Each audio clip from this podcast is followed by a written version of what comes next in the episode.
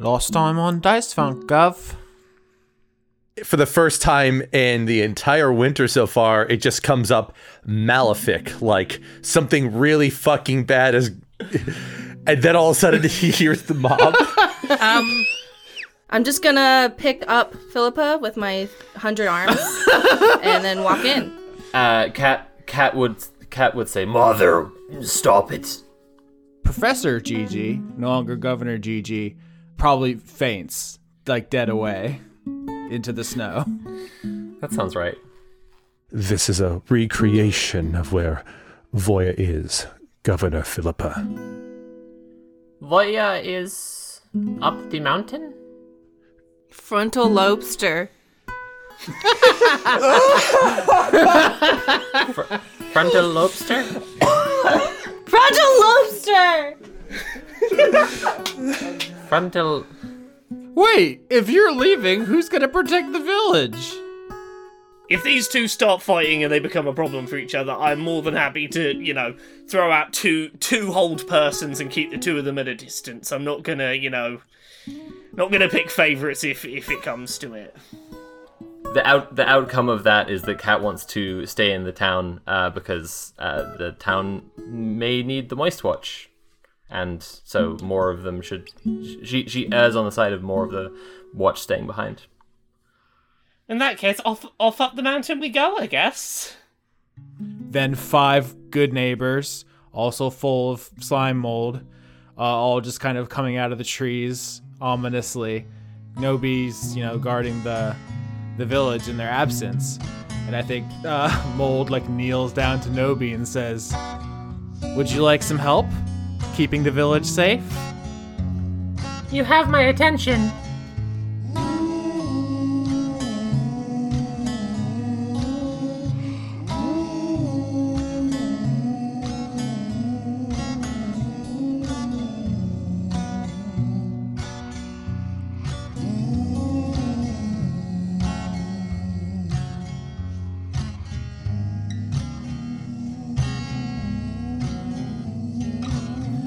Is one of the most devious aspects of this murder is that nobody knows Nobi has anything against Ruth or Very. I, there obviously uh, peop there were witnesses to the the famous Aze slap, but Notorious, yeah. as far as anyone else is concerned, they're just the pattern is not visible, which is really interesting.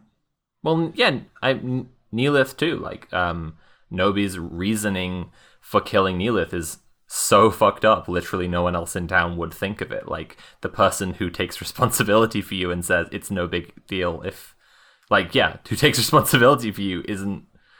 That's not a that's not a motive and takes a uniquely shitty mind. It's a perfect Um, cover. It's. I was thinking if if in, these you know last couple episodes somebody you know accused or put, you know put forward the idea of Nobi, it would be so easy to shut down. Like why would I kill my get out of jail free card? It's just Right. it's absurd to even imagine I it. know. Which is great. With the murder and the so the subsequent like discussion of it and everything, there's been a lot of kind of fan speculation about the idea of us like acting on player knowledge because we all know what happened, but it's just like if you just follow it through, like we just can't. Like it would it would not work. Uh, like unless we went to real extremes of it and just on the spot decided to fight Nobi. like yeah, it's it's just really difficult for uh, you know p- to imagine in character any of these people coming to the correct conclusion with the information they have now. Speaking of shitty cops, the hot goss on my block after witnessing many shootings was the police had a Zoom meeting with us and told us they weren't going to do anything. And for us to have more outside activities together and to befriend the people around us and to immediately report on anything we see. So they want us to basically have a turf war of our own with block parties and then snitch all the time because that's definitely going to make us safe. They're not going to notice um, people staring at them. It's almost like cops put members of their communities at risk and will cause members of their community to be injured as a result of their actions, mayhaps. I try not to just get too bookish on the podcast because it is, you know, like in name at least a D&D comedy podcast. But if people do want to read The End of Policing by Alex Vitale, it really does go thoroughly chapter by chapter like sex work, drugs, schools, gangs, why the police are making all these situations worse and not better. Uh, that said, before we recorded, Sophie, you put season six credits note in our little chat, and I'm curious what's up with that. in the credits in season six earlier. in the credits in season six um one of the patrons was called something like i want to make dice funk officially canon as breadtube and then austin had to explain to lauren what breadtube was and i just wanted to say like between you know i mean leon was on in the first place but between leon Laura, Conrad, and now me. Like, I would say Dice Funk is inarguably what BreadTube. I, I, I think there, I think there are there are some breadtube esque uh, things that audiences can learn from our fucking It's- fart jokes and does pussy sound like uh, mac and cheese chat about before we recorded. It's gonna haunt me for years that we didn't get that on recording. Mari stirring her mac and cheese erotically. I wasn't stirring it my mac and cheese erotically. You don't know. Quantumly, it could be good pussy or it could be mac and cheese. That's what they call Schrodinger's pussy. or mac and cheese. Am I done with my mac and cheese? You don't know. But Mari had something for dinner and it made a sound. Yeah. You know, Mari, on befriending your neighbors, um, you know, I want to get to know all my neighbors and form a community so um, that we can um, keep the cops out of the neighborhood. so maybe you just take take the cops' advice, befriend all your neighbors, throw some block parties, have some some community events, and and bring the gang the gangs in. Bring them in. Just be like, hey guys, come hang out with us. Understand that we all have a common enemy here, the popo. Yep. I was gonna say like, but Bill Banner, like gangs, you're cool. Cops, get the fuck out of here. You're not welcome. You're like, You're the only gang I not did allowed." see you do that drug deal. I'm not gonna tell an officer have some lemon drizzle cake. Would you like to come and watch season five of The Sopranos later? That's a good community. It's hard for me to be mad at the gangs like because a lot of them I see are literally kids. And I'm like, Uh-huh. I can't be mad. And I can't be mad at the homeless people because they're homeless and they're being taken right. advantage of because the gangs buy prescriptions from the homeless people. And it's like, okay, the solution is support homeless people? Like the whole supply chain. The, the solution is universal basic income and meet people's basic needs of living and don't enforce cops on situations that do not need cops, which is most situations.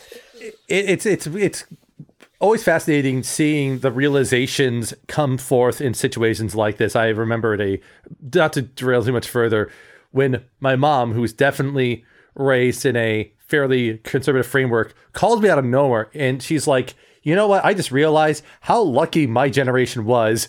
The baby boomers, when it came to how much wealth we could accrue and how hard it is for your generation to accrue wealth. I'm like, you know what? You don't have to like propose any solutions, mom. I'm just glad you realized this is a problem systemically. So That's good cool on moment. you. That's a cool moment. It was very, it was, yeah. Just to be clear, I don't really know what the solution is. I just look outside my window and all I see are a bunch of people who are like in really shitty situations taking advantage of each other and I'm like not mad about it cuz it's like Yeah. who am I to like pass judgment on this and like a lot of them really are they look like kids and I don't know what to do. So, I'm not mad at anybody, but I also don't Social programs for the kids and the homeless people and no cops. That's what we do. yeah. Yep. There you go. Yeah. There you go. Anyway, Cool. everyone, everyone, no one, no one at all is mad that that Neelith isn't here anymore. Everyone's handling it very well.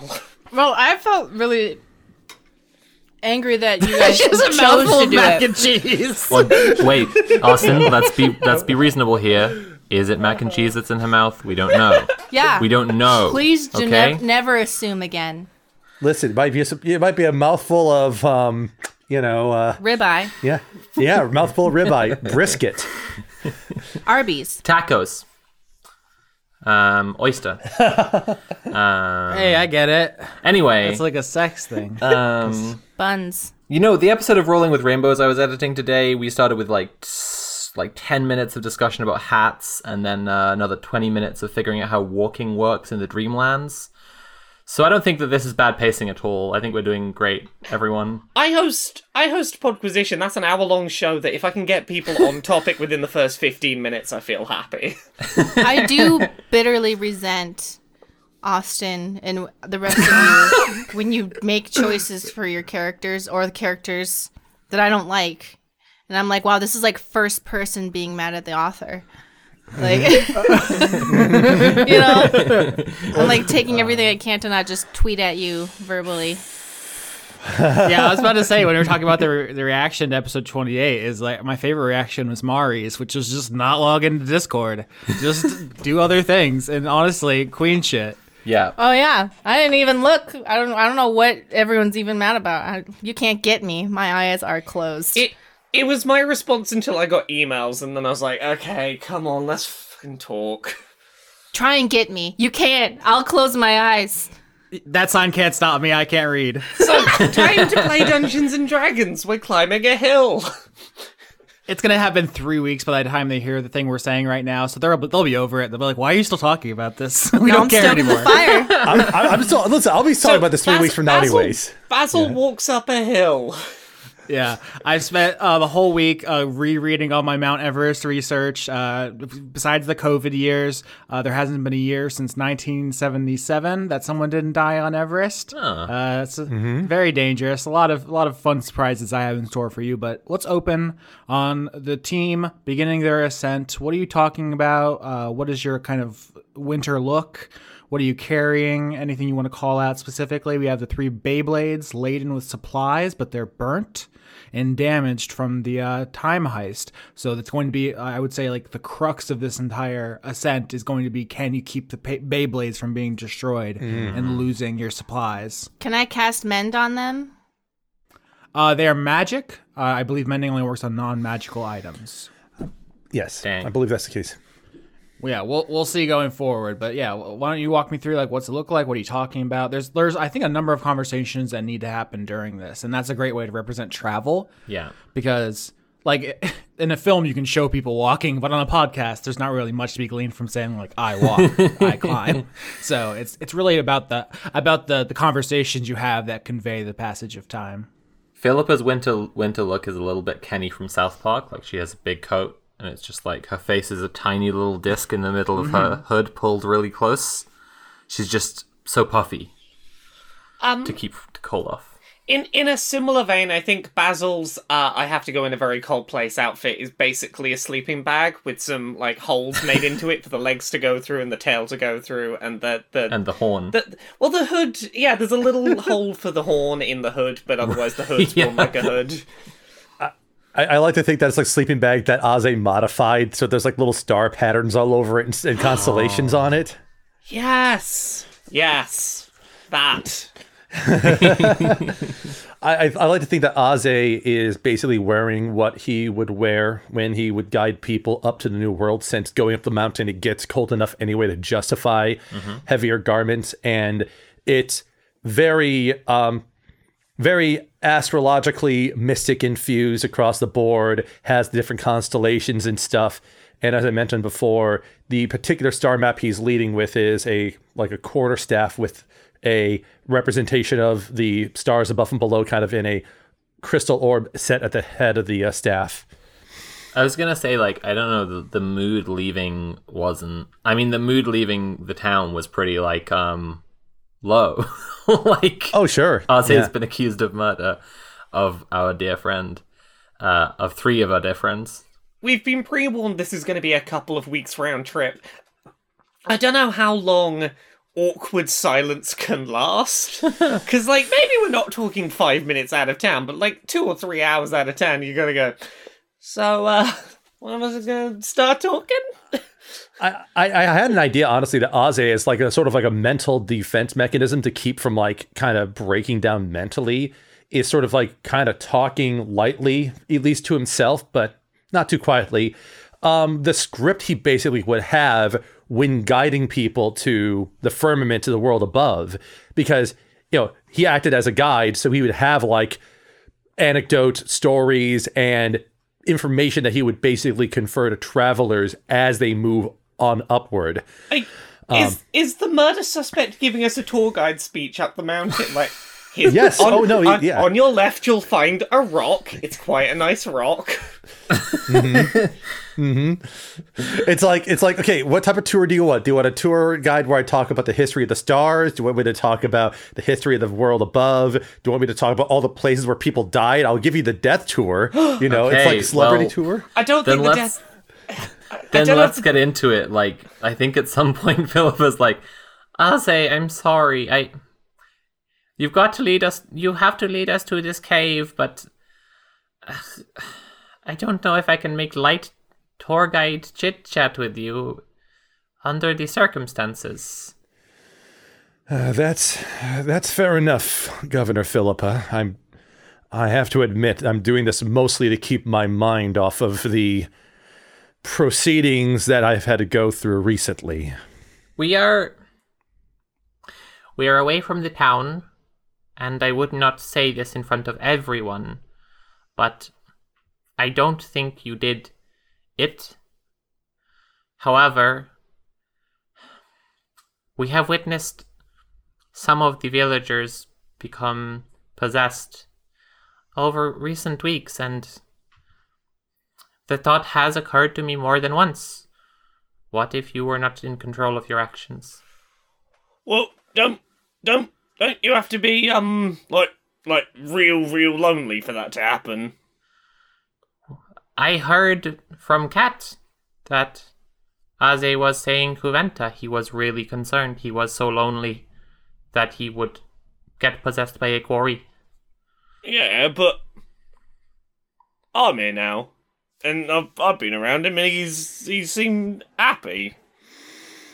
I, I have to admit that there has been a worry I've had for a while about that, mostly because of, well, how much.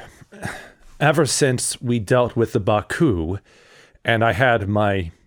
I lived through my nightmare of walking to the cave where I took Voya, and just that memory, I have, through the use of magic, been reliving that nightmare to some extent for a while and i and part of me was doing it as a coping mechanism but hmm. Aze, what does that mean, reliving your nightmare? part of me was compartmentalizing why i can't seem to remember the details of what happened inside the cave once i g- arrived there with voya You have been casting hallucinatory terrain and existing in your nightmare physically? it was more living within it. And at first, it was hmm, both cathartic and sad, but I think over time I grew to find it comforting. I didn't know, I didn't feel nearly as sad. It just felt like the place felt comforting for me. I think that Philippa is giving like an increasingly concerned look to Basil. Like she is not trying to hide that from Aze, but she's just like looking at Basil like, are you hearing this and understanding the concerns I've been voicing? Um, like Basil's gonna look back and be like, "Uh, yeah, yeah, but. eh." uh, Az- will Aze will say, Aze will just add to this, just like I can understand where the concern comes from, but I do not know what the sensations are when one has a quarry, when one is possessed by one. You know, outside of what we heard from Venta, all I can say is that I haven't felt anything like what Venta had. Venta described being contacted by someone or something. okay. And this is getting into the territory where if you had, maybe you would not say. Maybe you should just give us the tour up the mountain. Look, there's another rock. Is that one special? Uh, that one, I believe, was where I had to sit down and have a long conversation with someone after they uh, were worried about what they were going to see. And yes, it was about this far up the mountain. Yes, that was probably my third year acting as a guide when that happened. Um, that conversation took way longer than expected. Our camping time was off quite a bit as a result of that, but you know, minor details. I apologize for boring you with that one. I'm pretty sure the next rock will be way more uh, interesting to talk about. Aze, I am glad you are my friend. So you reach Aze sitting and thinking and talking rock, and it's time for the first athletics check of this climb because there is a uh, pretty uphill uh, portion of the climb uh, that will need to start checking your physical fitness. All right. That is typically how mountains work. There's an uphill component. Does my ability to fly do anything to these checks? The wild thing is that there are actually downhill parts too, because it's just it's uneven terrain. That sucks. You're like going up a mountain. Oh man, I have to go uphill all this way, and then it's like, oh, there's downhill too. This fu- this sucks. There's a, it's athletics. Athletics. Can I cast a spell to make it easier? Sure, you can do whatever you want. If I roll poorly, I will. oh God. Oh my god, a two. Uh, uh, uh, Ozzy rolled a 17. Uh, 15 for Basil. 17, 15, 19 all pass, so the group passes. Uh, so there's this uh, steep, uh, you know, hill that you have to climb up here. There's going to be many. Uh, there are a number of uh, basically sections of this mountain. Um, this is a real thing about mountain climbing is that there's like peaks and camps and like they've named all these different parts and there's different ways to approach it. Uh, it's I can give you all these boring facts, I guess, if you want, or you could just read the same Wikipedia articles I did. I'm not bringing you any new, fresh, undiscovered lore. Um, but with this, you all are making pretty good uh, time. Uh, Slime, you're in you're in the back with your two roll. Uh, you didn't describe your outfit uh, setting off. Are you just in the Hecatoncheires body, basically naked? Because it doesn't matter to you. Oh, I put a hot stone in my belly to stop my slime from freezing. Fair, okay, fair enough.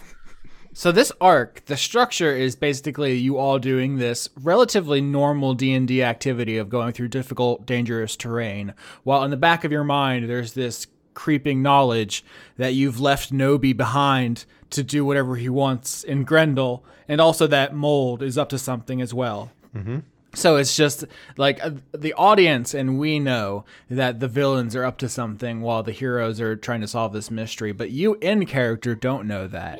Uh, and I, this is like a delicious irony. Um, actually, I'll just be completely transparent. Sophie and I have recorded some of what happens in the village while this team is gone. So I am smiling impishly right now, and I but I'm not going to reveal anything. This is just just imagine I'm smiling very impishly. I, I that's I, I imagine you're smiling impishly most of the time, Austin. Also, I, I promise that even though I've done the audio clip for that, I did not listen to any of it, so I have no idea what happened as well. So I'm I'm completely uh, oblivious to that episode. You wouldn't be able to stop me even if you knew. I I know I wouldn't have. That would that's true. Oh no, quick, for no reason in character, let's go back down the hill and stop something. yeah.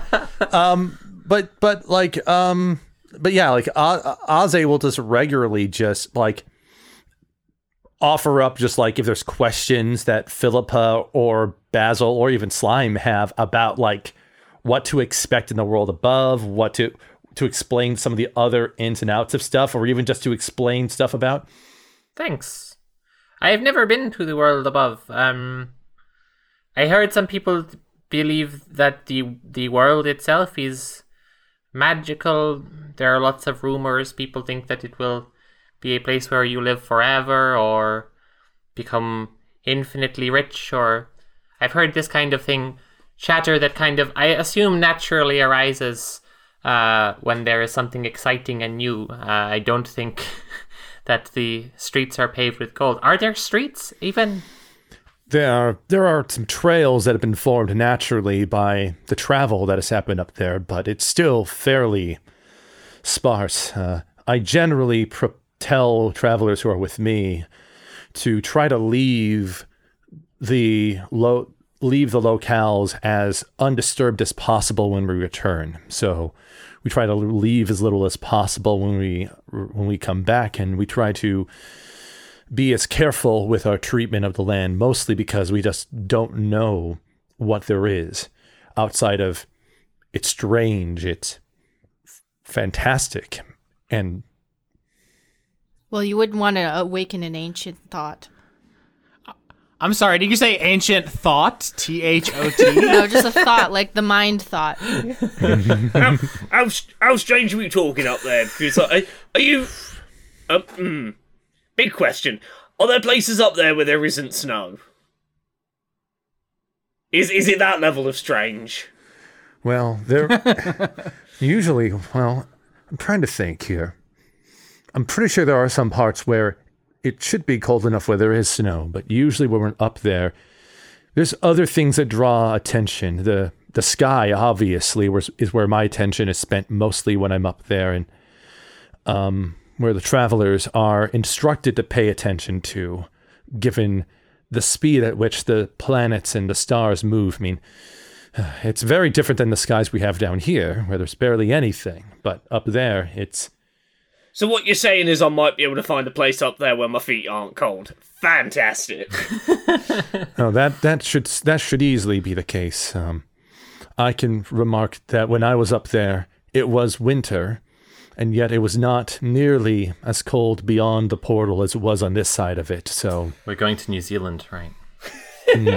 indeed, on what you said about like uh, leaving things untouched, um, I just remembered when I was uh, a teenager and I was in the Scouts. We went on a hike, and um, up the hill, like uh, there was like naturally like uh, when quartz stones, like really huge ones, like uh, like a ten kilo quartz stone, just like naturally forms, and it's just sort of gently worked out of the hill, like through the soil, like a splinter. And so the, the the side of this hill is just like littered with gemstones, and we all thought this was like rad as hell. And our scoutmaster was like, "Don't take any of them because if everyone you know is nicking stuff all the time, it's gonna it harms the ecosystem." And I was like. Yeah, all right, fucker. And like as soon as he turned his back, I, I picked one up and I put it in my bag. And um, but I did this on the way up the mountain because I was a shitty dumbass teenager. and so by the top where the air was thinner, I had like loaded an extra ten kilos into my bag, Wha- and I was just dying. And I think that's that's comic retribution. Um, that, that it, yeah. Did you learn anything from that experience? No, I got a big rock though. It's really nice. I got it, I got it right here. Actually, it's right by me. You, right sh- now. you should find your big cool quartz rocks the way the way I did. I moved into a new place when I was like ten, and there was just one in a bush in my garden. There's just a huge purple quartz. I say, oh fuck yeah! There, there goes Laura again, bragging about her bush rocks. Look, I have so many treasures in my bush you wouldn't know. All right, enough of that. You roll Constitution saving throws. you, you thieves and bastards, all of you. Fourteen. Ozzy rolls a three. Uh oh. Oops, uh, fifteen. Eight. Yeah, three and eight. So the way this works is this isn't a uh, to try to accomplish something. This is to see how you're holding up so far. Uh, Aze and Slime, uh, you failed the Constitution saving throw, so you are going to get the first level of exhaustion. Oops. Yo, Rutro. How do I add exhaustion to my vibe? Uh, I mean that's vibe. yeah, it- it's under conditions on the character sheet on Roll20 if it matters. The big thing here is just that if you're rolling an ability check from this point forward, you have disadvantage on it. So we aren't going to model each and every conversation and thing that happens on the multi-week journey. We're just having the highlight conversations and the important successes and failures. So imagine that probably a couple of days have passed. Uh, and Slime are very tired and are, are kind of falling back to the back of the pack as you're traveling. Um, the storms uh, on here, the the weather actually isn't as bad as it could be. Uh, back in the uh, back in the village, uh, Sophie and I have a talk about uh, s- uh, sun blind, uh, snow blindness, and how like with if it's if the weather is really clear, the sun can refract off the snow and can actually blind you. So it's it's a it's clear and nice, but it's just a lot of hard. Uh, you know, climbing. So Aze and Slime fall to the back of the pack uh, in their exhaustion. All right. I'm going to cast um, Phantom Steed because I finally get to do it. and I'm casting it by finding some dead body parts.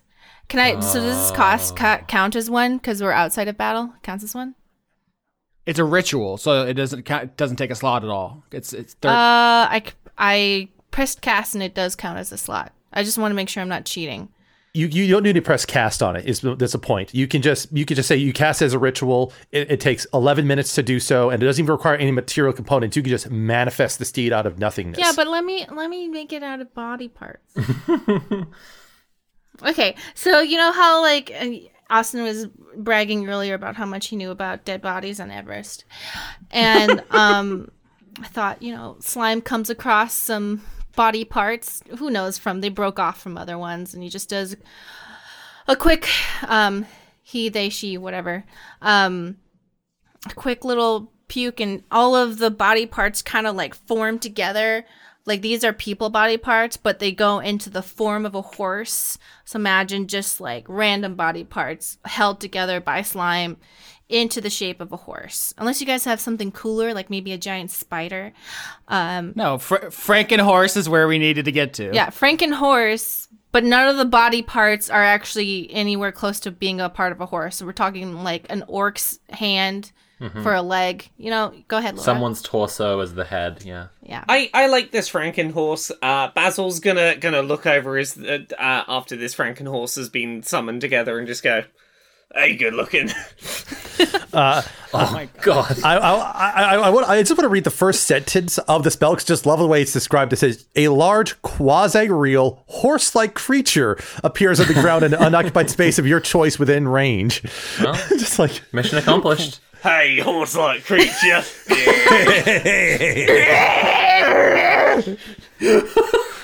Has anyone here seen the film The Ritual? Yes. hmm Like that. Like like what you're saying right now.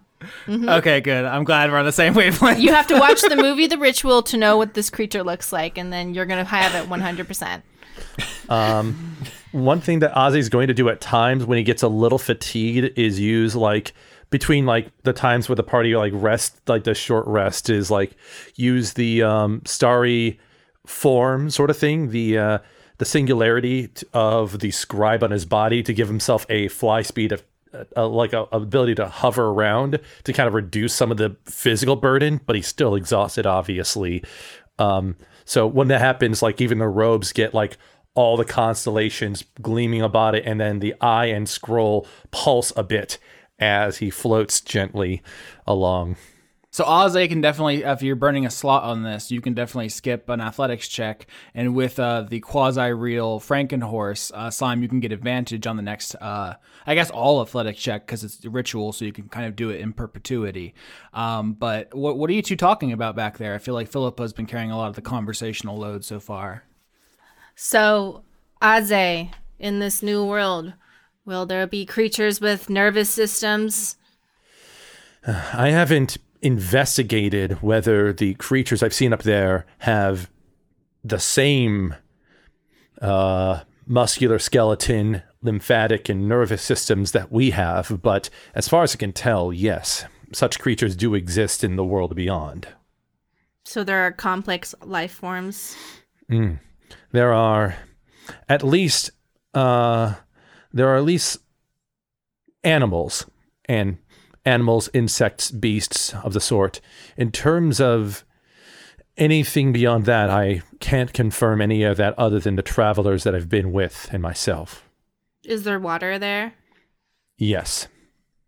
Can we breathe the air? Is the air made of acid? Is the sun so powerful that we evaporate? Now, the air is certainly breathable by us. I, I wouldn't be alive if that was not the case. All my needs are met. No more questions. That will be all. I said good day, sir. oh yeah, so many new things for you to be. the the the stars and suns and all that stuff is one of the reasons why Voya decided it was a good idea that whenever she approved someone to go on, to give them their approval form and then have them return with a star chart on it. That way, we by aggregate can study much more of the sky efficiently that way. But it's a very uh, hmm, noisy way of analyzing the stars. Is there a reason we're colonizing this new world? Jumping ahead to season nine themes, I see. I would assume that some simply feel the need to not be where they live originally. I mean, that's why I left where I lived to live in Grendel. That's why I left the forest that burned down that killed everyone I knew. We're the same. I'm I still it took it took a few years for me to convince Voya to even allow me to stay in town. The first year or so she thought I was just a bit too much of a brat and I would get in the way of her research. And then I think something convinced her that I was mm, worthy or at least safe to keep around. Something like that. I never really thought too much about it afterwards. Hmm. Herd based sentience often need emotional connections. I'm sorry that you weren't given it sufficiently. I think it's mostly a matter of that where I grew up, you know, no one around me even shared the same interests. So I was staring up at the sky or other matters, and most people just thought I was that weird kid that wasn't interested in the same thing as, well, the other hobgoblins and other people in our community. I too am a nightmarish outcast after killing so many people. but I found people who accepted me for me and my need to inhabit dead bodies like sun, moon, stars. I sh- am sure you too will find someone interested in your very boring topics. All right, and with that, uh, you see in the distance there is a serac, which is a kind of uh, ice formation. It's like uh, basically a column of ice the size of a house, uh, and it has a, a rope tied around it that's hanging down this sheer wall. And uh, you know from having come this way before uh, that you can climb this and save multiple days, or you can go a long way around it through a valley and up another tr- trail. So, what do you want to roll here? Athletics or acrobatics? Athletics to walk, acrobatics to climb. I really don't want to tank your whole mountain climbing thing, but once again, I have to ask: Does my ability to fly mean anything here? Yeah, I mean, y flying still takes is still using your body, so you'll still get tired. It's not like, uh, f- uh, you know, birds. Birds do not regularly climb Mount Everest without difficulty. Yeah, but they don't have to walk across the difficult terrain. They can at least just fly over over it. right, that's what I'm trying to say. It's just specifically things like this, like, Like, just oh no, I've got to reach for a risky rock and I might fall. You don't have to deal with any of that shit. right. Like, do I have to cl- climb up the rope? No, I could just fly up the rope. sure. I mean, the thing is, actually, like, flying is less energy efficient than walking. Like, it takes to lift your entire body weight, essentially. That's not um, true. You should, they could catch an updraft. Have you ever looked at a bird? No, you haven't, obviously. Yeah, no, you got me. I haven't looked at a bird. Is that what you just said to me? No. yeah, you don't know what you're talking about. You will probably take less falling damage in the case of like a botch, I'll say. But I'm yeah. I'm not going to ask too many questions about like the anatomy of creatures and how they're going to climb ropes because Basil with hooves and no hands, he's going to manage this rope somehow. Like a goat. I imagine. Yeah, fuck. Like, wait, yeah, one of the great mountain climbing goats. They rule. Yeah, you have hooves. I'm looking at this picture. Yeah. You could hoof hoof goat it, you know. so, um, my athletics and acrobatics are the same, so it makes very little difference to me. Anyone else got a preference? I'm gonna do acrobatics. I mean, I'd like to do acrobatics because it's about the same. Hmm. Well, um, let me double check one last little quick thing here before I uh, I throw out in here. You know, oh yeah, yeah. Aze, when the scribe form is active, he has a flying speed of 20 feet and can hover, which I think will at least aid in climbing the rope, which, like you said, can soften the blow if I botch outright. Um, uh, I guess what I can do if Basil needs help with it at all, um, is I could use um, the imbue constellation um, thing to give like Basil and my uh, Basil and Aze um, advantage on ac- on uh, dexterity, which would in my case nullify disadvantage and give Basil advantage on acrobatics. Hell yeah. I'd, I'd love that. Acrobats. Go. Yeah, uh, it's yeah. In this case here, it's yeah, it's cat's grace. So, uh, also by the way, doesn't take damage from falling twenty feet or less if it's, it isn't inca- incapacitated. So yeah, that, that's a little something there. But that's how Ozzy helps out. He floats himself and gives Basil a little bit of a extra. Uh, you get like a cat constellation on your body. Well, uh, with advantage, I got a nine. I got a nine both times. 15. Ozzy rolls an eighteen on acrobatics. Two. I botched it. Wait, no, no, I didn't. It's just a regular two. Okay. All right, so 15 and 18, the team passes, but interestingly, uh, Sophie, uh, you and Laura botched, or you and Laura failed, which is the opposite. Last time Slime and uh, failed, so now every everyone on the team has failed a check. So I, I will say that the um the, the sheer face of ice here uh, is covered in I, I don't know if they're pronounced pitons or pythons. Does anybody know P I T O N? I believe it's pythons. Pythons are like these metal spikes that are stuck in there. A thing I learned is that they're actually uh, looked down upon in modern climbing because they can damage the rocks and people like leave them behind and it's unsightly. And they have been replaced by, I shit you not, devices called nuts and camming devices. Oh, nut, nuts and cam. N- nuts and camming. Uh, so c- mountain climbing seems cool, is what I'm saying. I saying. mean, So the so so the, so so we're, we're just working the nut cams here. Got it. Yeah.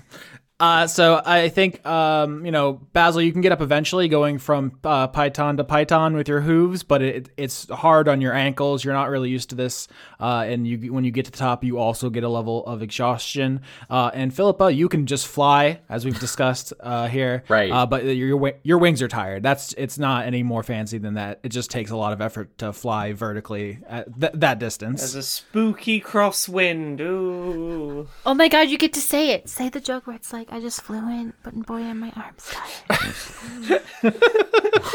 I have no idea what joke you're talking about. Um, I'm sorry.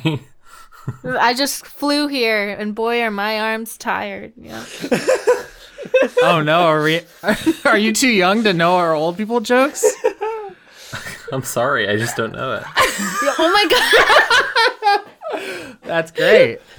Incredible. Love it. Love it. I'm, I'm dreadfully sorry for being 25. Uh, Oh, you're my so sincerest young. apologies. Uh, am I taking one uh, exhaustion now? Yeah, also hurry up and get older. Okie dokie. In rock climbing, a nut or chock is a metal wedge threaded on a wire climbers use for protection for wedging it into a crack in a rock. Nuts come in a variety of sizes and styles. That's true. Every nut is unique. The pause. That fucking pause in there. Every Austin. nut is unique. Uh, camming devices, a spring-loaded camming devices. Ooh, you got to get that spring-loaded. That really gives you the action you need. Is uh, consists of two, three, or four cams mounted on a common axle. Cams are not as exciting as you think. They're like a, a simple machine. It's like a piston. It's, or it's like a you know camshaft. It's like in a car. We all are familiar with camshafts from cars. I know we are. Mm-hmm. this, I'm sorry. I just I read all this. I have to say it, or I'll feel like I wasted my time. oh fuck! Tell, what's the next conversation when you get to the top and you're all tired? Um. Uh, okay, I, I think I think Basil's gonna at some point um find Arze alone and just be like, um, hey Dad, how you uh, how you holding up? It's. Uh, this has been a bit more tiring than mm, usual, Basil, but I mean, usually they don't go up in the in the cold bit, do they? It's like exclusively not when you're meant to go up here. no. The though I will admit, the last time I came up here was during the cold time, so uh, this is a repeat performance of that. Yeah. Well, I have faith in you. I know you can. You you'll, you you know what you're doing. We'll be fine. But uh, I I just wanted to say uh, how do I put this? Sorry if I in any way made that stuff back in town any uh, worse when all the stuff was going on. I was uh, very eager to help, and I wasn't really sure what I was doing, but I, I trust you, and I was. I'm sorry if my eagerness to run in and help wasn't as helpful. There was a moment where it felt like everyone in town was against me, and uh, if it weren't for you and Venta and Hale, I probably would have been even worse off than I was. So, so thank you. Uh, I needed.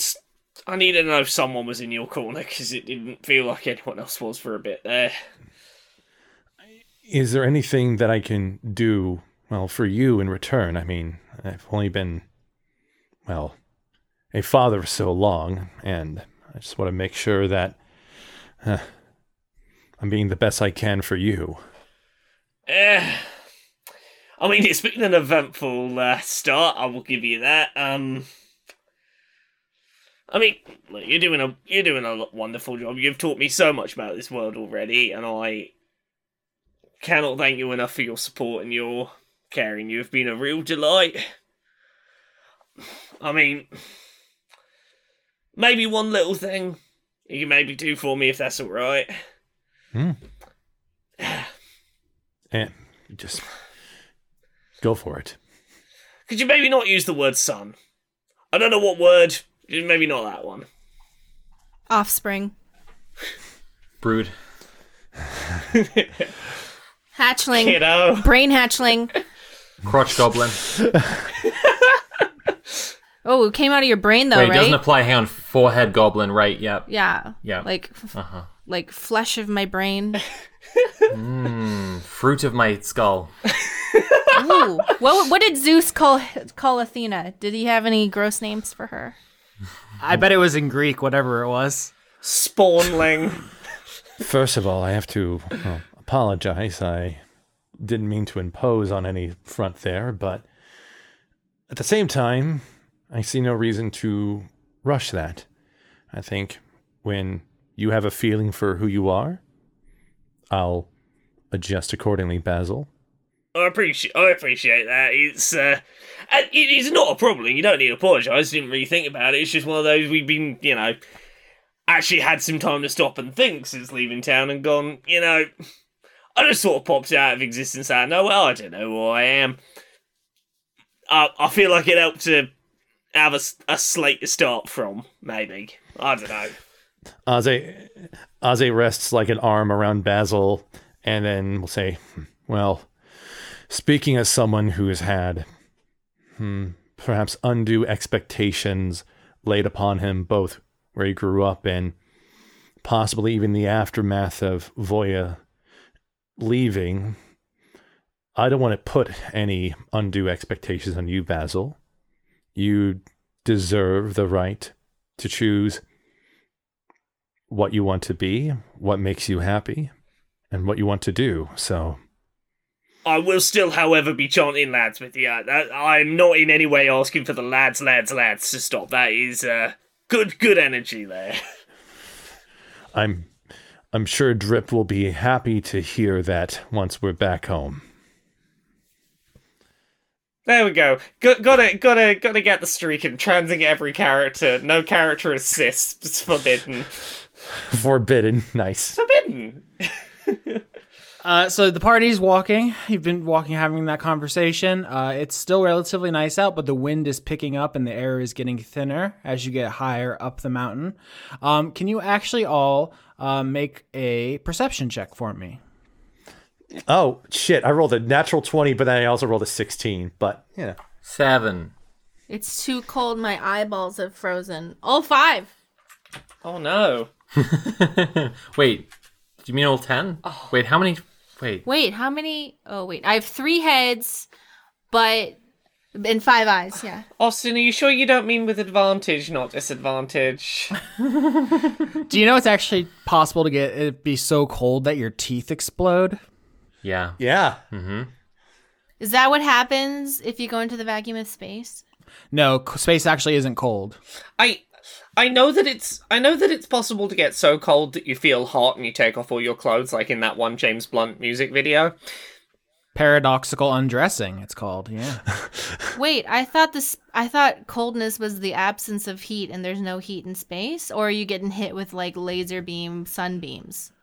well, space is a vacuum. It doesn't have any medium through which heat can travel. So Well, yeah. So they're. So are you staying warm in space? I don't. I'm. Some of the effects of cold happen in space because of the energy being lost to it, but it doesn't. Just one time, I would like to see a realistic thing of what happens to a body when it goes in space. Because every single movie, it's different. I want to know. Also, I, I got a five. I got a five. Please stop. I'm five. begging you. Don't don't talk about all the bad things that are gonna happen to me because I didn't perceive in the snow. I got a seven. Five, four, seven, sixteen. The, the group fails. So what happens is you're walking along. Um, Aze and Basil are uh, bonding, and you begin seeing objects kind of littering this trail you're on. You see what seems to be a, a long piece of wood. Uh, you see what seems to be uh, some kind of large cloth. Um, if, if your perception would be better, I'd be describing these things more specifically. But it's like a bunch of detritus essentially. Um, and this uh, this I, I would call it just like garbage patch uh, goes on for you know as far as you can see. Uh, not that you have great uh, up you know you can only see so far because there's you know mountain. But uh, what do you want to do about all this garbage and stuff that you see right now? Walk carefully around it. Yeah, I I don't want to have a th- that one Star Wars where the the tentacle pulls you down in the trash. That's a bad time. Don't want that. That would be cool. Yeah. Uh, yeah, if you want to walk around it, and it sounds like you want to do so cautiously, can I get stealth checks? Is what I need. That sounds like we are trying to avoid a thing. Well, Sophie, we're playing Dungeons and Dragons, so Oh jeez. Oh wait, I got to roll twice. Hmm. Yeah. Mm-hmm. Yeah. Mm-hmm. Yeah. Mm-hmm. Right. So. Uh-huh. Yeah. Yeah. It's not good. It's not good. yeah. How how not good would you say if you had to pick a word? Natural twenty. Get wrecked. No not even pluses. Uh, no, I, I, I- it's a disadvantage, so it's actually the 18. oh, okay. Still. Yeah. Well, so I rolled a three, and I also rolled a, a one there, and see the how disadvantage works is that I take the the worst one. So Uh, one. That's a botch. second. I think I have a thing that can help. Can I can I get advantage on stealth by disguising myself? I I just want to say I imagine it as Philippa going, Philippa loudly announcing to the party, "Let's cautiously go around all of this trash," and that's her attempt at being stealthy around the trash. I got a I got a ten. 10, 18, 11 botch. Uh, so the party actually sneaks through pretty well. I was looking for 10s. The party passes, but Philippa botched. So you all begin walking carefully uh, around all this detritus as Philippa instructed you to. And then you get to the other end and you see a new trail and you're like, sick, we made it. Let's go. And then you turn around and you don't see Philippa. Oh fuck! oh no! Oh no! Oh no! Oh no! No! No! Crikey. no. Um, yeah. So Philippa, I will I will tell you what happened to you in a second. I want to see how they respond. Ozzy's trying to remember. I was trying to remember. Shit. What? What? Like, what is that detritus shit all about? Fuck. Uh. I, I can't. It it doesn't. Can't be good. But wait, wait, wait. Maybe it's slightly good. Maybe it's actually like it leads into like a, a warm, safe spot underground where you could like take a nap and remove exhaustion. Yeah, that's what it's got to be. wait. Oh, by the way, I do have a spell where we can do that. That will at some point be useful, probably. That sounds great. Um, Finally, we could use these I, spells. does does Philippa have any particularly magical things with them that are that are very magic? she she carries a, a documenty satchel, which uh, is basically a, a, a magical fax machine that she uses to contact Goodfellas University. Okay, um, Basil's gonna use Eldritch Sight, uh, which lets me cast Detect Magic for free. That's just a thing I can do that doesn't take a slot. Where that magic? Uh, here's what I'll say: is uh, detect magic can penetrate most barriers, but if it's blocked by one foot of stone, one inch of common metal, a thin sheet of lead, or three feet of wood or dirt, you can't see through it. And so when you turn on detect magic with your eldritch sight from the uh, you know the machine magic that you're infused with, you don't see an outline of any of Philippa's magical gear, even though you should. And so, re- I guess what I'm trying to say is, uh, this seems like I'm telling you go fuck yourself, but using context clues, I think this should actually give you what you want. I mean, it, it's gonna tell Basil, hey, Philippa's probably in the trash. You hold L2 to activate your Witcher senses. Yeah, it's. I want to say about the the detritus. It's not like a dump. It's not thick. There's not piles of it. It's just uh, you know on nature trails people litter. It's just a thing. It- There's just detritus. Uh, so it's not like thick. That's like you can hide in. Yeah. Necessarily. Okay. Is this is the spot where people don't dig deep enough for their poop? Uh, do you want to roll to know the answer to your question? You know what? Sure. Nature, I think, is what you want. Uh, I got an eight. 14. Do we know where the poop is? Uh, slime with an eight. You, you look around and you're like, "Where's the poop?" Which is not helpful. But uh, You get to the end of the trail, you look back, Philippa is missing. Basil immediately switches on his Witcher senses, and Slime just says, Where's the poop? But we got a 14 from Oze and a 20 from. Uh, actually, it's a 21, I guess. The botch is higher than the non botch, paradoxically. But regardless, you succeed. So, what I'll tell you for this nature check is that this detritus uh, has the appearance of litter, but now that you look at it closely, some, some of it seems destroyed rather than discarded. Uh, the long wooden pole seems like it was the handle of something that snapped. The long piece of like fabric seems like it was torn, maybe from a tent. Uh, this is less of littering and more of the aftermath of some kind of battle. Uh, and I will say, moreover, that you know there are creatures that live on the mountain because the frost giants have to eat. Right, right. Um, so with that, um, the immediate like how is it is it snowing pretty rough right now or is it just just cold right now? It's pretty cold uh, for for winter. It's it's like uh, unbelievably cold, but it could be so much worse. Right. So I guess the indication is is there like presence of like tracks or other sort of markings other than like things that are par- like parallel to like what we were trailing on or the other thing that Ozzy might be doing is like prodding at some spots with his staff to try to see if there might be like areas that are like loose ground or otherwise that might be there. So Yeah. So I think if you go back and you're like, okay, something happened here, there are creatures, there seems to be some kind of signs of some kind of struggle, you go back and you start prodding the ground with your quarterstaff. Um, and the ground uh, splits open and something grabs your quarterstaff. Uh, strength contest. oh no, strength contest. Strength contest. I rolled a 15. Uh wow, even with disadvantage. Um Ozzy didn't do that bad. Man, he rolled a 13. Yeah, so something grabs your quarterstaff in a, a flurry of snow and yanks it underground. Uh, you catch a glimpse of it.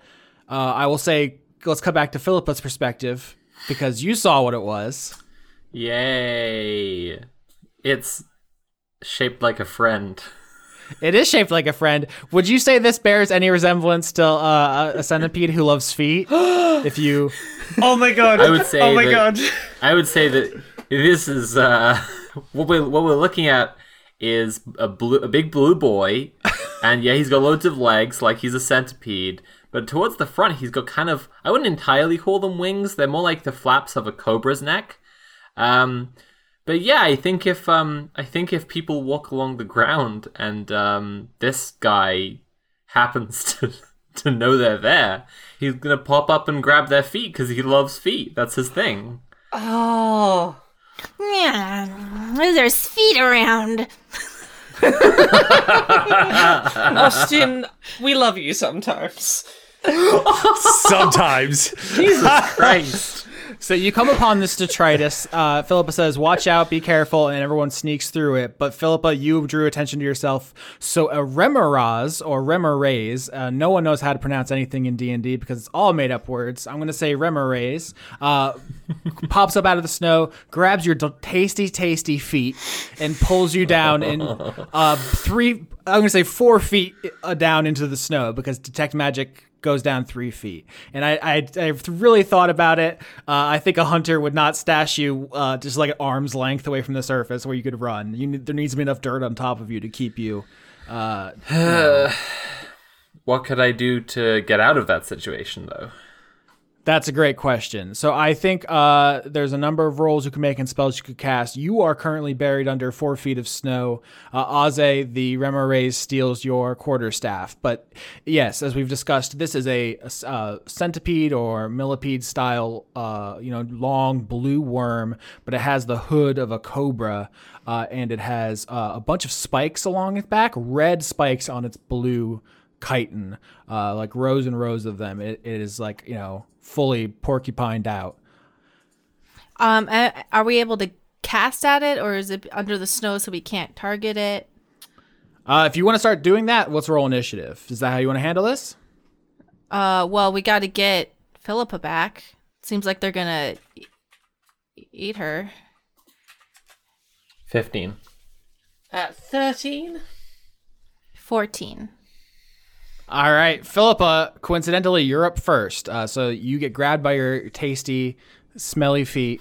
Uh, just pungent, dirty, that nasty Oh, little God. feet, and you are pulled Yeah. down into the the snow, uh, and you are just plunged into darkness. Uh, it hurts, but I'm not going to inflict damage on you because it did not like pierce the skin. It's trying to basically pull the rest of the group into a, a, a trap or yeah, an ambush. So, what do you do? So I have like I have a pretty I think a fun idea for attacking it, but I I, I think I obviously have to be working on getting out first. Um. I don't think I have any spells that actually apply to me getting out of this situation um, directly. So instead, I'm just gonna scr- scrabble out, just sort of, just sort of scrabble out of the out of the dirt and the snow. I guess that's all I can really say. It's a boring answer, but it's just that's it. Yeah, do you want to make an athletics check to to dig? Okay, let's dig. Three. That's nothing. You flap futilely. It's, it's got- Love it. uh, uh, it'd be kind of cute if it wasn't so uh, dangerous for you to be flapping uselessly under the ground. That's cool. I have too many characters anyway. All right, it's, it's less voices to do. uh, slime. It's your turn. You see the head of the remorhaz sticking out of the ground. It has a very insectile head. You see the red spikes that you know start on its neck and go along its body, uh, and it has the whole hood flipped out at you like a big cobra. What do you do?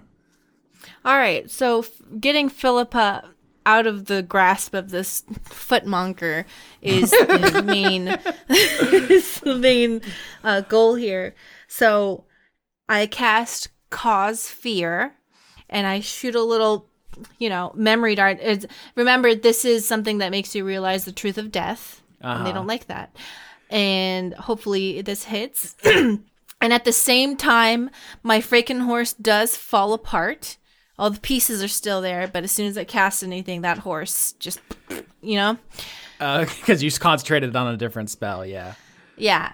So I shoot my fear uh, splooch. All right, I'm gonna roll twelve. That's not gonna pass. Ha! You're afraid. Um, yeah. So I think the hood of the remorhaz like shrinks, like you know, flops down, like stops being in the uh, fear me position, and like it assumes a uh, terrified kind of posture and slinks down back uh, beneath the snow uh, to read cause fear. Um, You awaken to the sense of mortality in one creature you can see within range. A frightened creature has disadvantage on ability checks and attack rolls while the source of its fear is within line of sight. The creature can't willingly move closer to the source of its fear. So it has to run from slime and it has disadvantage as long as it can see slime. So that's going to be a big deal for this fight. But it does not flee, it is hungry. Um, very quickly, um, uh, Sophie, you said you had too many characters to voice and that it's okay if one of them died. If you don't mind me killing off the little uh, sheep-shaped one, that'd be great. If we're go- if we're gonna kill off one of your characters, I want dibs on that fucking sheep. um, so yeah, uh, Basil is gonna try casting tongues Okay. in the hopes of communicating with this um foot fetish centipede. Gross. Um, I mean, you you you did this to us. Um, Just like all bad things in this season, actually, originally, I did this. um. So yeah, Basil casts tongues and attempts to communicate. Um, I uh, h- hello. kill, kill, kill, kill, kill, kill, kill, kill.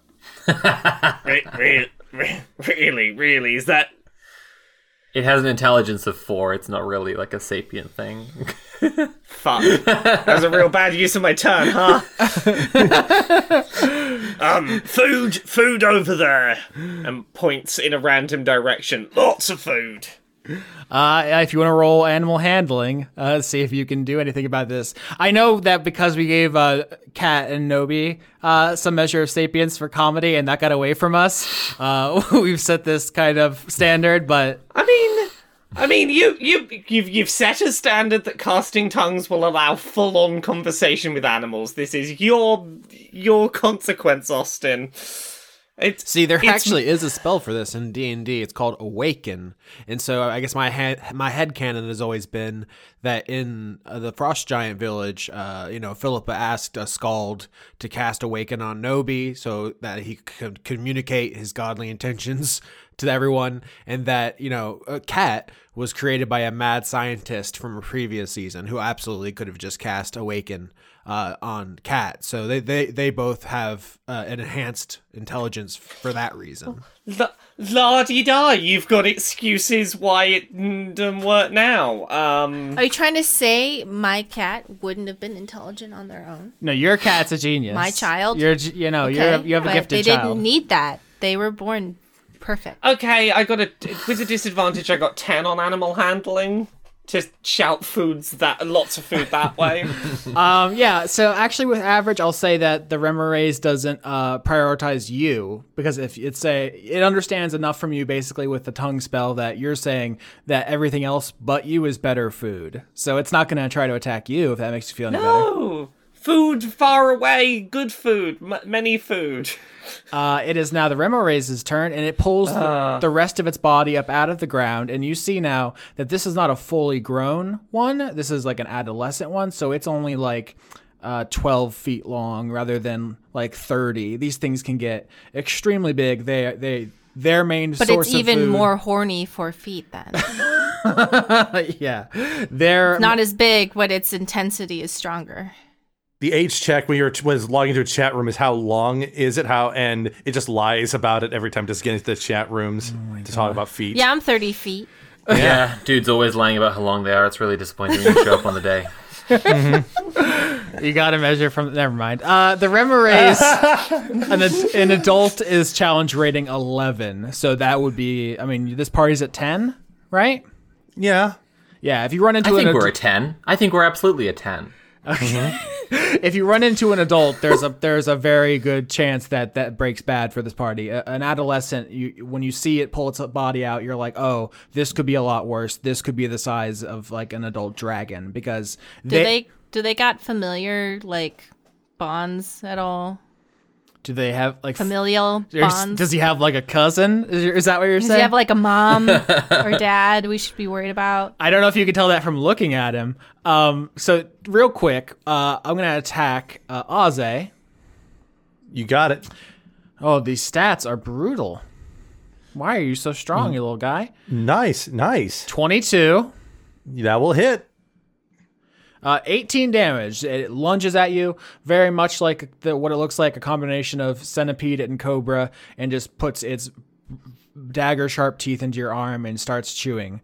Uh, it hurts like hell. It's piercing damage and fire damage uh, because, as you see, its uh, fangs sink into your arm. All the red spikes along its back glow, and you feel heat coming off of it. Uh, you understand this is some kind of adaptation to living in these climates, is that it can basically uh, create heat. And it's also uh, an offensive tool. Um, I think before Mari said something disturbing, I was going to say that frost giants eat the adolescents. That's their main source of food. And the main source of food for adult remorhaz is frost giants. So that's how big they get. Ah, the circle of life. Oh, yes. Yeah. Fantastic. And Aze, your turn, funnily enough. Yeah, it is my turn. Funnily enough. Um. So yeah. Uh. Well, uh, Aze, you know, fishes out one of the other star maps in his satchel since his other one is in the snow right now. Um, and he will use he will use a bonus action to pop his um uh, astral singularity, his other one for the short rest, and he will have the form of the manipulator on his body. Um, and I think what he'll do is he'll just try to pull off just two shots on the remorhaz to sort of try to knock it back away from him. Uh, for these attacks, Austin, these are ranged spell attacks. Are will these be done at disadvantage because it's adjacent? I think that's the case. Yeah, so range is important in this fight because the its body heat can actually damage you. So you need to either move and take a uh, attack of opportunity, or get disadvantage for firing up close. I think what Aze will do is attempt to. Well, let's see here. Yeah, he's going to attempt to pull back far enough so he's not getting disadvantage on his attack. So throw the opportunity attack out. Uh, ten. That's gonna miss. that misses. So Ozzy like pushes back as well as he can, staggers for a moment. Um, the metallic compass like uh, star map winds up, and he does his first shot um, against him. And let me just get that roll here. It's a boop boop. Fourteen. Does that hit? That does. Okay, so that's the bonus action uh, attack, which does. Where's my stupid little table here? Here we go.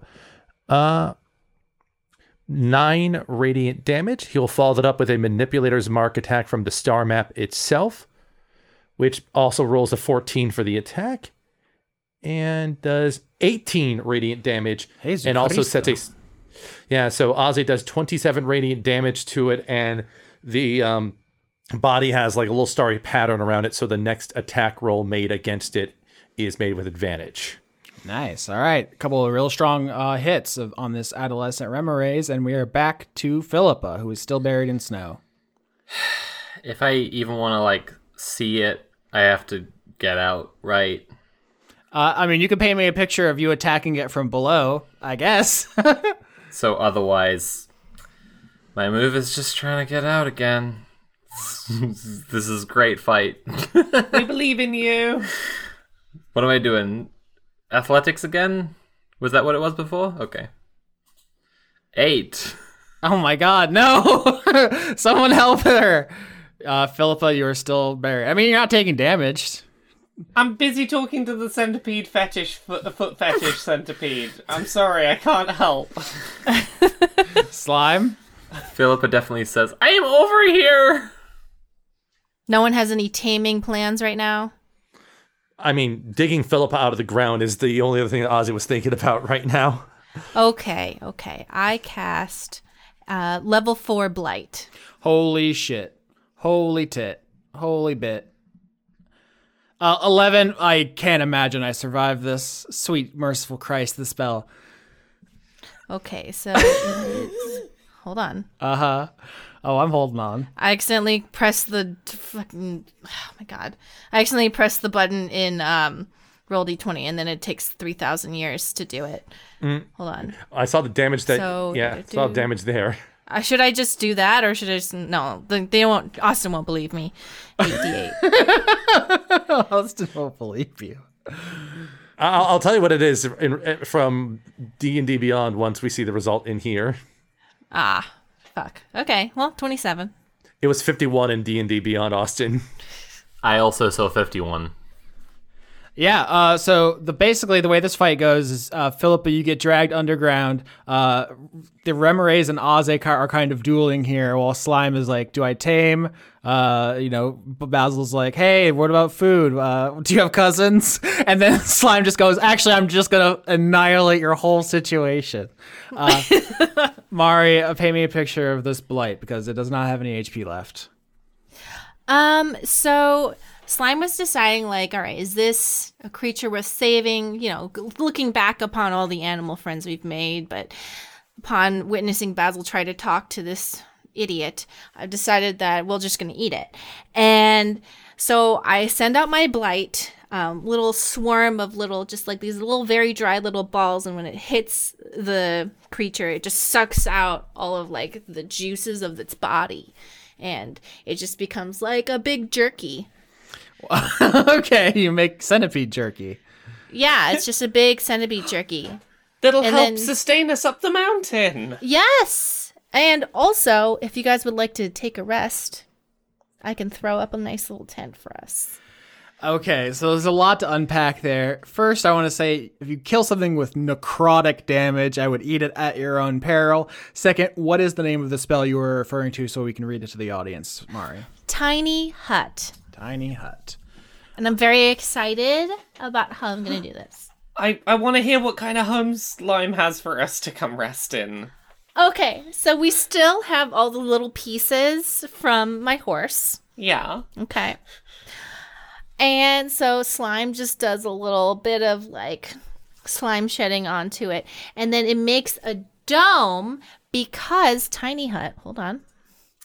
A 10 foot radius immobile dome of force springs into existence. So it just imagine like a really like gross bubble and like the supports are made of like the bones and flesh of um the pieces of the horse that we had and then uh, just letting you all know, you can look out the dome, but you can't look in. So that's fun. So you can like see everything, but no one can see you. And also no spells can like get you. And it's dry and warm inside.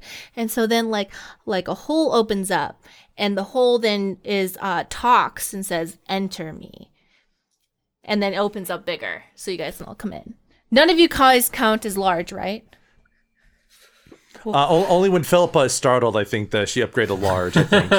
Did we get Philippa out of the trash? I was gonna say uh, during during all this, Aze is helping to dig Philippa out from the ground, um, and offering a hand to help pull her up once he gets uh, to see her. Thank you. Uh, that was stressful. Yes. Oh, slime! You made a, a little hut. The hut goes, "Enter me. I am comfortable and dry." Um, I'm going to sit outside for a minute first. I think. Basil's using Mage Hand to pick some of the trash off of Philippa without having to touch the trash. Yeah, I mean now you see the the trash is literally like the shredded clothing and weapons and items of frost giants who died here. And Basil ain't getting it on him. Classic.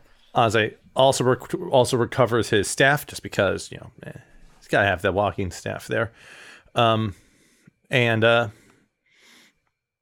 uh, aid Basil in cleaning up uh, Philippa as well as possible. Also, I should say I've I've read Tiny Hut over and over, and it does not cure your exhaustion. Okay, well, you know what? It's fun and it's nice and it's dry. So we're all wet and cold. Get in here.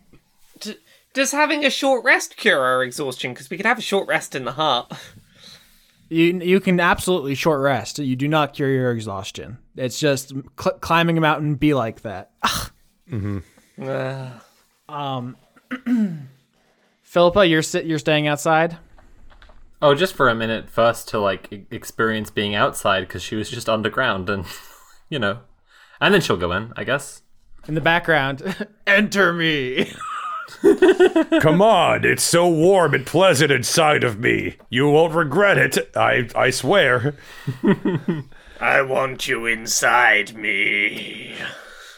Does the does the uh, does the tiny hut also have a foot fetish? I, I just need to confirm. Is that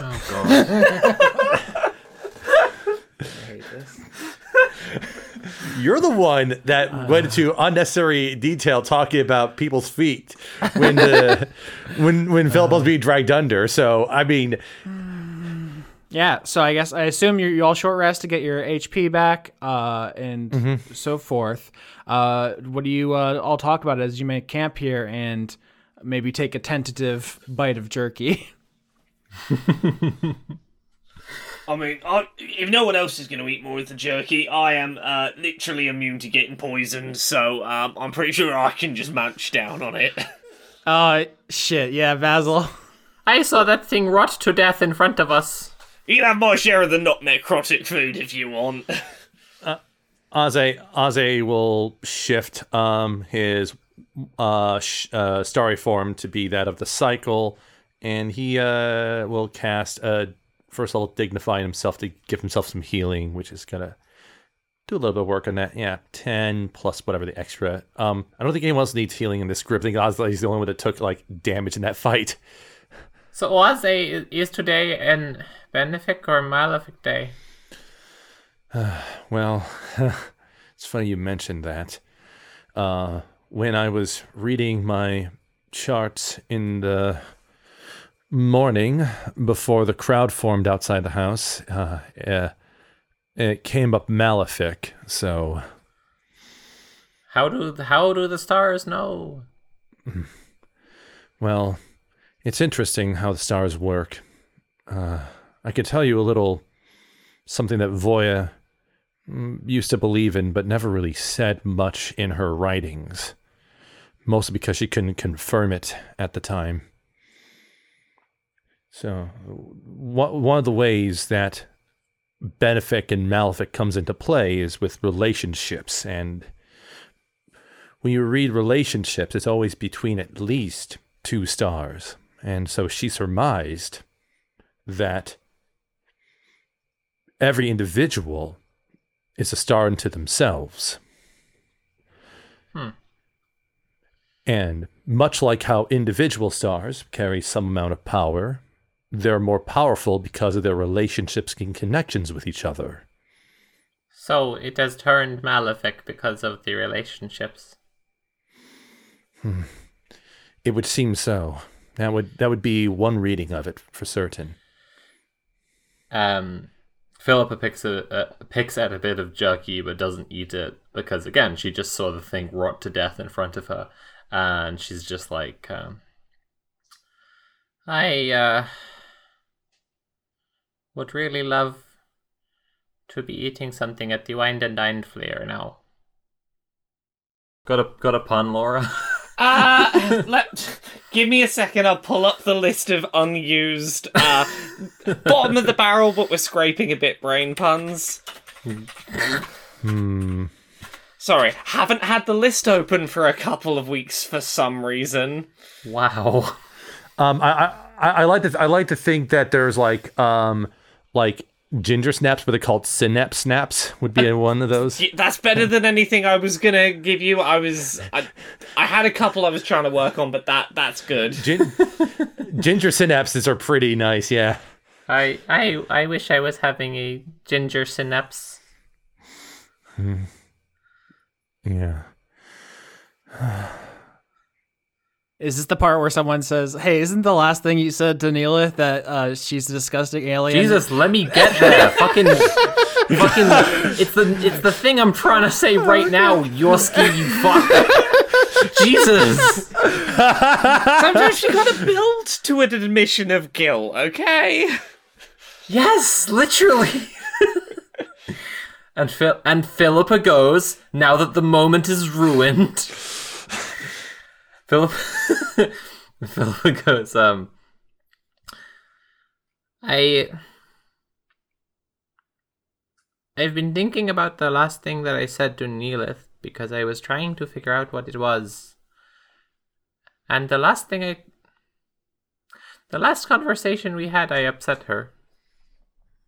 There's an entire context to your relationship. You don't need to define it by its final moment.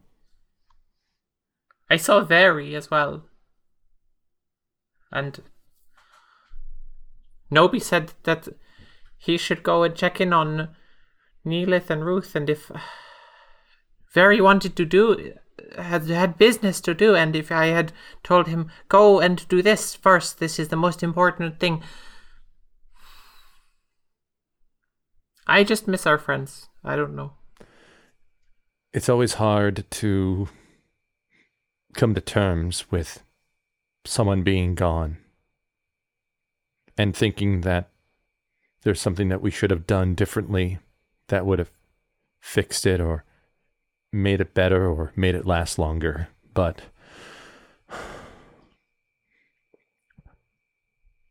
unfortunately for us, time just continues to move forward, and all we can do is to try to make things as best as we can moving forward. I don't even know the last conversation I had with Ruth. It was probably about kitsune things. I have to admit, I have a hard time recalling my last conversations with Very or Neelith or Ruth for that matter. Perhaps what happened in the ensuing chaos had made it hard to think on that. I still think about the last conversation I had with Voya, but that's a different matter, obviously. But Slime, you're right. Uh, there is no point in dwelling on these things, and Aze, you're right too. Uh, time just moves forward. I'm incredibly thankful that you all got to know and got to spend time with these wonderful people. And you can't change how it ended. You can't change the woulda, coulda, shouldas, but you got to get to know some lovely, wonderful people, and I'm glad that you were in each other's lives. It sounds like you really made positive impacts on each other, or that they made positive inta- impacts on you at least, and I'm glad you got to know them. Thank you, Basil. That is what I should be remembering, is that I am grateful that I got to know them as well. We may not be able to control how things panned out, but we can control how we remember them and how we keep them in our memories. Okay, Yoski, you fucking happy now? I said it. Please no yell at me. I'm fragile. I'm I was just listening. baby. I was in my catch up. I was just listening to the episode where you said that you don't do, you didn't do the baby voice because it made Chris too horny. Chris oh, now you can What? make voice all you like. All right, this needs to be deleted. We don't want this information to be.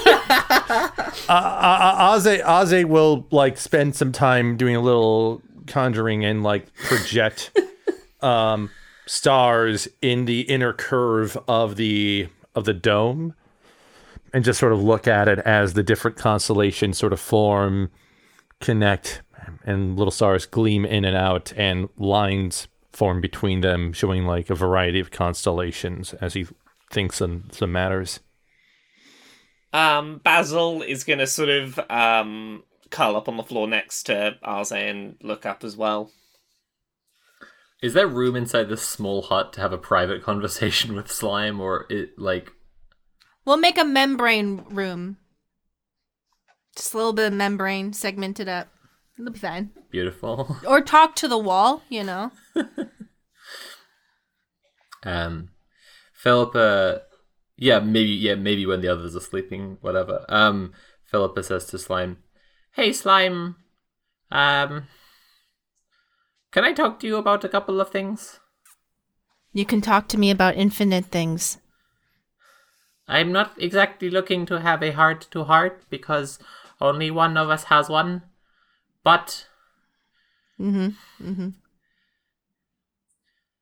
Okay, I suppose I will start with the factual because that is easier.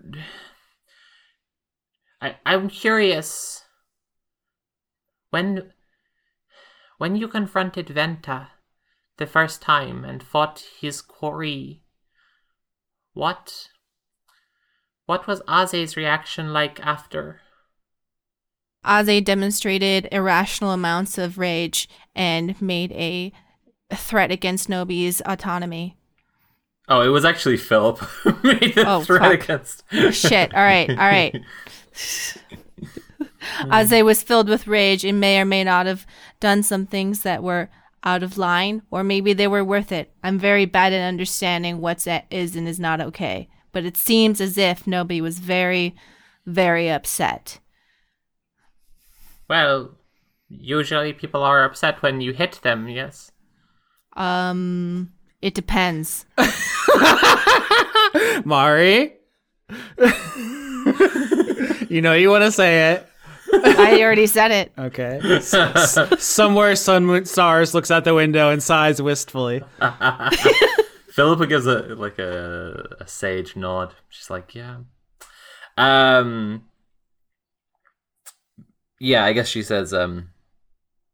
But you said Aze became irrationally, was very angry.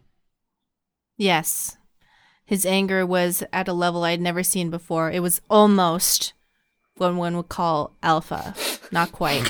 Jesus Christ. oh my god. Okay. Good gosh. The other thing I wanted to talk to you about was we are all upset about our friends, but when you picked me up and would not put me down, that was really um, crossing a line and was really upsetting. Uh, on top of having to deal with seeing the dead bodies of my friends. And um, I don't know how, how to have this conversation with you because I don't think it is either of our fortes, frankly. I understand that you're telling me that something upset you, so therefore I believe you. And it was an emotion I had not felt before, and I had never calculated how to predict how to act with that.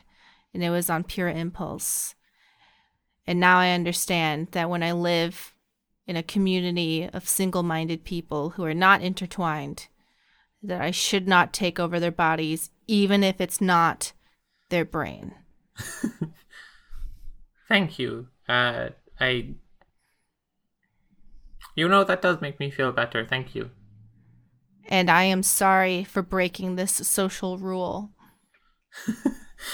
Yes, it's not one that comes up often, but it is considered impolite to hold your friend up in the air and not let them go. Yes. Hmm. Thank you. Thank you, Slime. That's I I know I can rely on you to have um, a relatively impartial view of things. Even I know you have feelings. I know that you are you care and but your your perspective is unique and I appreciate that. After the death of Neelith, I've learned to appreciate the time I have with people. Um, I would like to say I think you're fine. You're adequate. You are not evil. Oh, thank you, Slime. I think you are also not evil. Well, okay. well, I mean, I have I have observed mold, and um, the contrast is is stark. Yes, maybe abandoning my offspring in the woods is not the best way to go.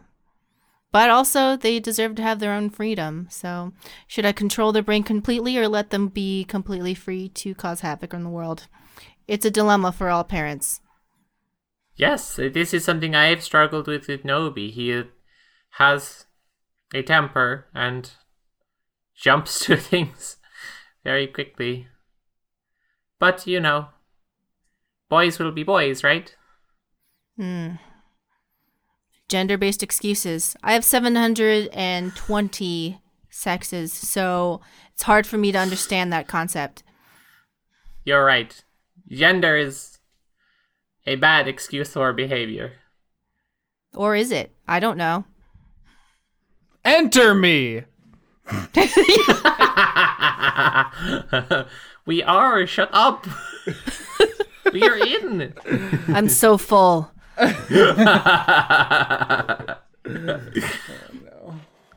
You're right. Maybe I just want to see the best side of his behavior because, you know, he is my child. Yes. Your child sometimes behaves in ways that are not helpful, but who among us has not spread our seed and created monsters? but, to, but among us in this conversation right now, nobody. Well, but you know, I think I can see a more rational side to Aze's anger when I take an external perspective and I don't I don't just see Nobi as my son. I believe it is normal to excuse any and all actions of your offspring, no matter what it is. and expected. Any and all? Yes, murder, pillaging, torture. It hadn't really occurred to me that this is the two mothers of the villains having a conversation about how their their children are like messed up, but they still forgive them and love them. Uh, poor sense of fashion. That's that's for some that's inexcusable, but for me, you know, it's just them making a choice.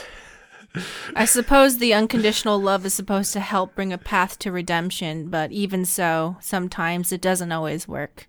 Which is why I have the backup plan of setting mold on fire. Well, I don't know if I have a backup plan for Nobi. If, uh, uh, you know, he set himself on fire, he. Hmm. I don't really know what his deal is. I think maybe I should spend some more time with him when I get back. Maybe you should spend more time with your child who thinks they're God. He doesn't anymore. She had that conversation. yeah, that It's one fine. conversation, you're not God, that's fixed. Never gonna be a problem again. All I know is that if I have to kill mold, I will be sad. And Philippa says, Yes, I can imagine in that position that would be. Yes, that would be hard. I've exhausted many of my options. I have very few left. I do I did do drugs with them. Didn't work. Do you think I should do drugs with Nobi? I think you should. Yes. Okay. There's a little bit of drugs left. okay, I, I could give that a go. They might experience an ego death, and I feel that I think that could be good for him. I he has a lot of it, and maybe too much. Mm. yeah, maybe kill a little of his brain cells too. He's too smart. It didn't work for me. It probably won't work for most people. Maybe it'll work for you. there we go. Sol- solution found to the season. Give Nobi an, an, an ego death, and he'll be very sorry. Maybe.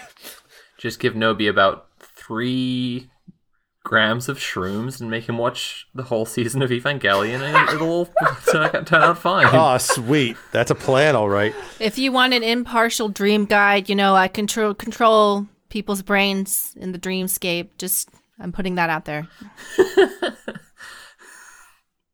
One mother to another.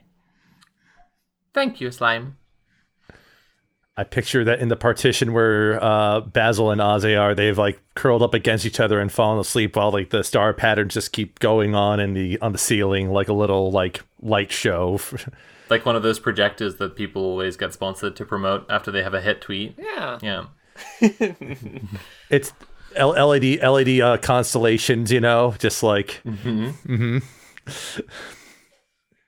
Did you give birth to Nobi, or did you find Nobi? I found Nobi uh, when I was on my way to stay with the Frost Giants. Uh, he was alone and he had lost his flock. And he was scared. And I brought him with me to keep him company. But when I arrived, I realized he was one of the flock that the Frost Giants keep for food. So I told them that he was special so that they wouldn't eat him. Do you think being raised to become food might have skewed their ability to make connections with others? I suppose he has not had friends. Have you ever looked into the psychology of slaughterhouses and like how they basically try to keep mm-hmm. animal animals from figuring out what's going on? They have all these like mm-hmm. tricks about Yeah. like the order they walk in and Yeah. like the corridor length and how many turns they take. They have it. It's really wild. People have been perfecting this for thousands of years. Sorry for the tangent. That just reminded me. Is this is wait? Side note: Is that uh eth- more or less ethical? It's it's it's utilitarian. Then they're trying to cause them less distress to kill them faster. It's not. It's it's it's not that they're trying to cause them less stress because that's the moral thing to do. It's they're trying to cause them less stress because stressed animals create tougher meat. Like that's the big reason. Is they're the, trying the to cause meat- them less stress because a, s- a st- yeah, and also like a, a a- a stampede of sheep could maybe uh cause serious problem for the Overtake the humans? uh which is a lesson about liberals and when they try to offer you things. Anyway, um, Pink Floyd warned us about this. Basil, who tried to make friends with Nobi and accidentally said that he was making friends with Nobi and Nobi wasn't at therapy, sleeps quietly in the corner thinking nothing of it. Slime stares at Philippa and considers the complexity of motherhood. All right. For yeah, the scene ends with this uh this long shot zooming in on Slime's unblinking face as her five eyes stare at Philippa, and we're just left with all this talk about Nobi and mold that rings in our ears as we uh, try to imagine what horrors they're up to back in the village. yay. And then we smash cut into the bright light of day the next morning. Do these mothers have to kill their children? So the party is walking through the snow, trudging along. The wind is picking up now. The higher you get, the thinner the air gets, and the uh, just the the the wind is just going to be fiercer from here on out. Can I get uh, Constitution saving throws from everybody?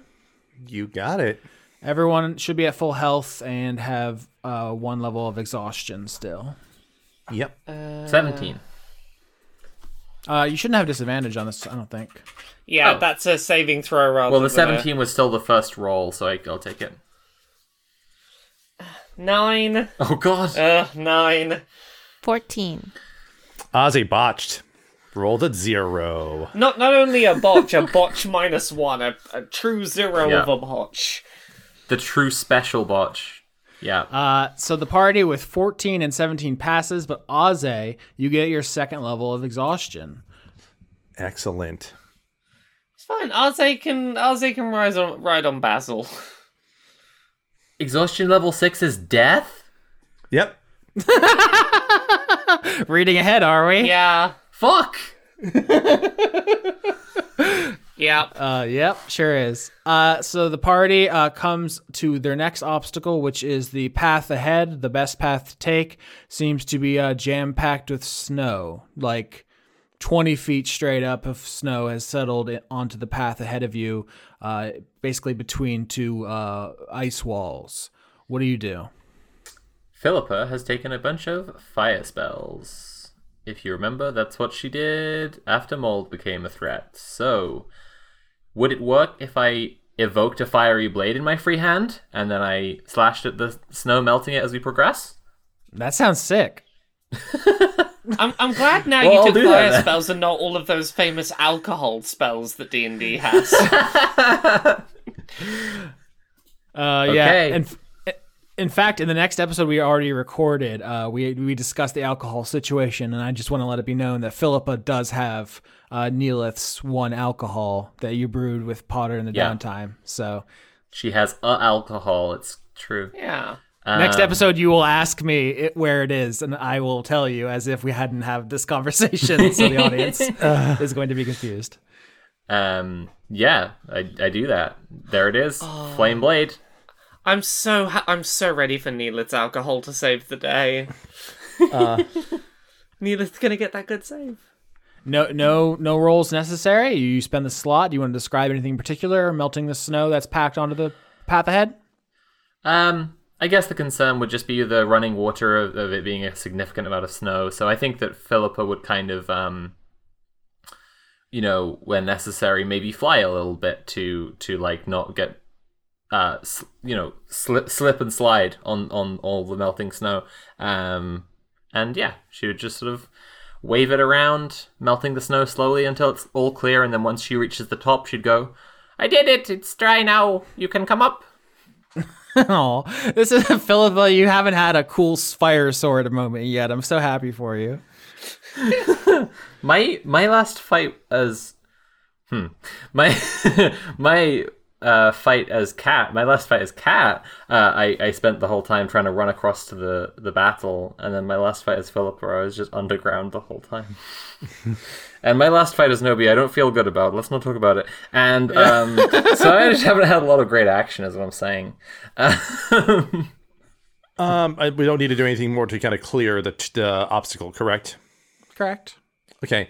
Yeah. So Aze is just, you know, clutching onto uh, Basil as well as he can to help him move as well as possible as he nods over to Philippa with a with a with a weak smile as they move along. Uh, as it's definitely clear that this sort of trek is particularly uh, arduous for him.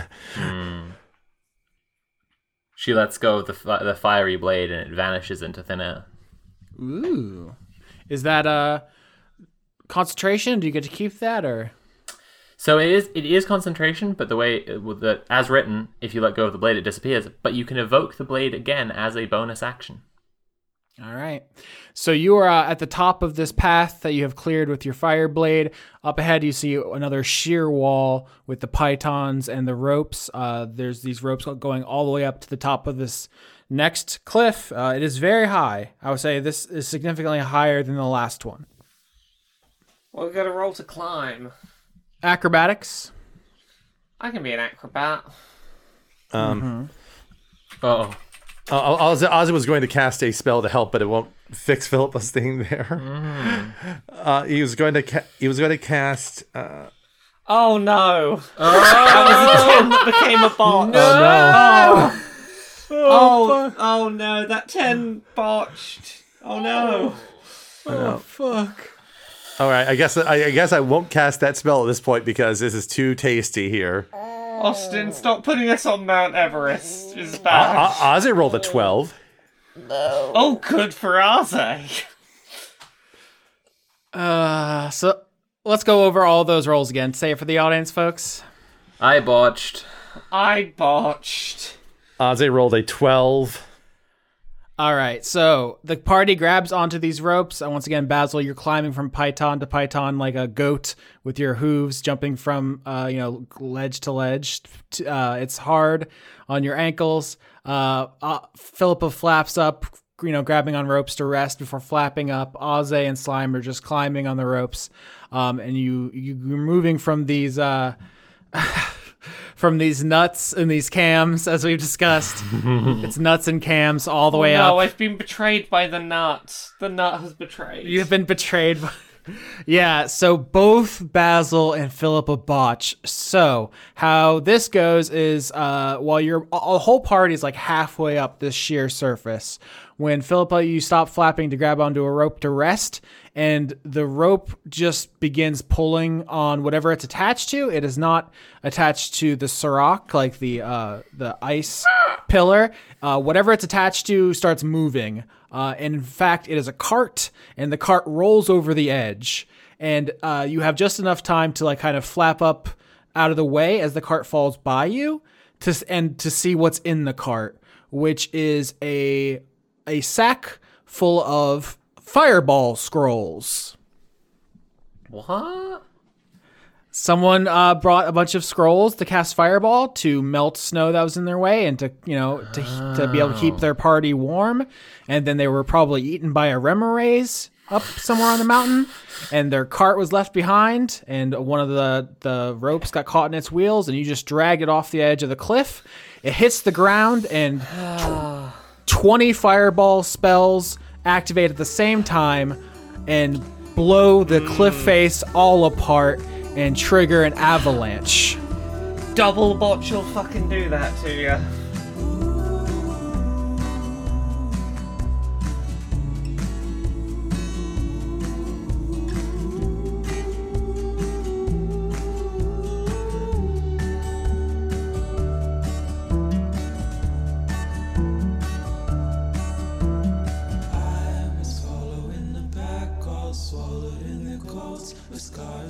red tied round their throats to keep their little heads from falling in the snow. And I turn round and there you go. And Michael, you would fall and turn the white snow red as strawberries in the summertime.